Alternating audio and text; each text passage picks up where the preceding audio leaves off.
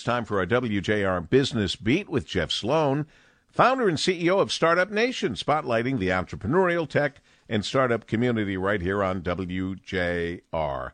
Good morning, Jeff. Good morning, Paul. This morning on the Business Beat, we're welcoming back Ryan Landau of Purpose Jobs. Ryan runs a newsletter that features, among other things, a list of hot startups and tech companies to watch based right here in the Midwest.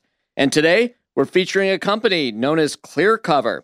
They just raised $200 million and are growing rapidly, and many say the company is headed toward an IPO in the near future. Ryan, tell us about why you've selected ClearCover to feature on the Business Beat this morning as a hot tech company to watch. Yeah, so ClearCover is an amazing company. They're based in Chicago. They just raised about $200 million.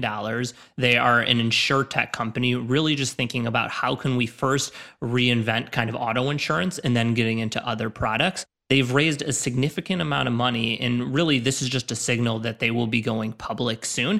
And I think the special thing to watch about them, they started in the Midwest and now they're expanding in the Midwest. And so one of their recent moves was to open up in an office in Detroit. They are hiring over 100 people and really building out a customer support team in Detroit. And this is just another important move as a company builds that they don't need to be in any other place besides in the Midwest. ClearCover is just another signal that by basing yourself in the Midwest, you're setting yourself up for success. Thanks, Ryan. And you'll be back again on Friday with us right here on the Business Beat to feature yet another really cool startup based right here in the Midwest as a company to watch. You can sign up for Ryan's newsletter by going to purpose.jobs.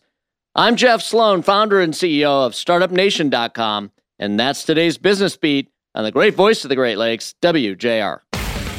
This segment brought to you by Dell Technologies.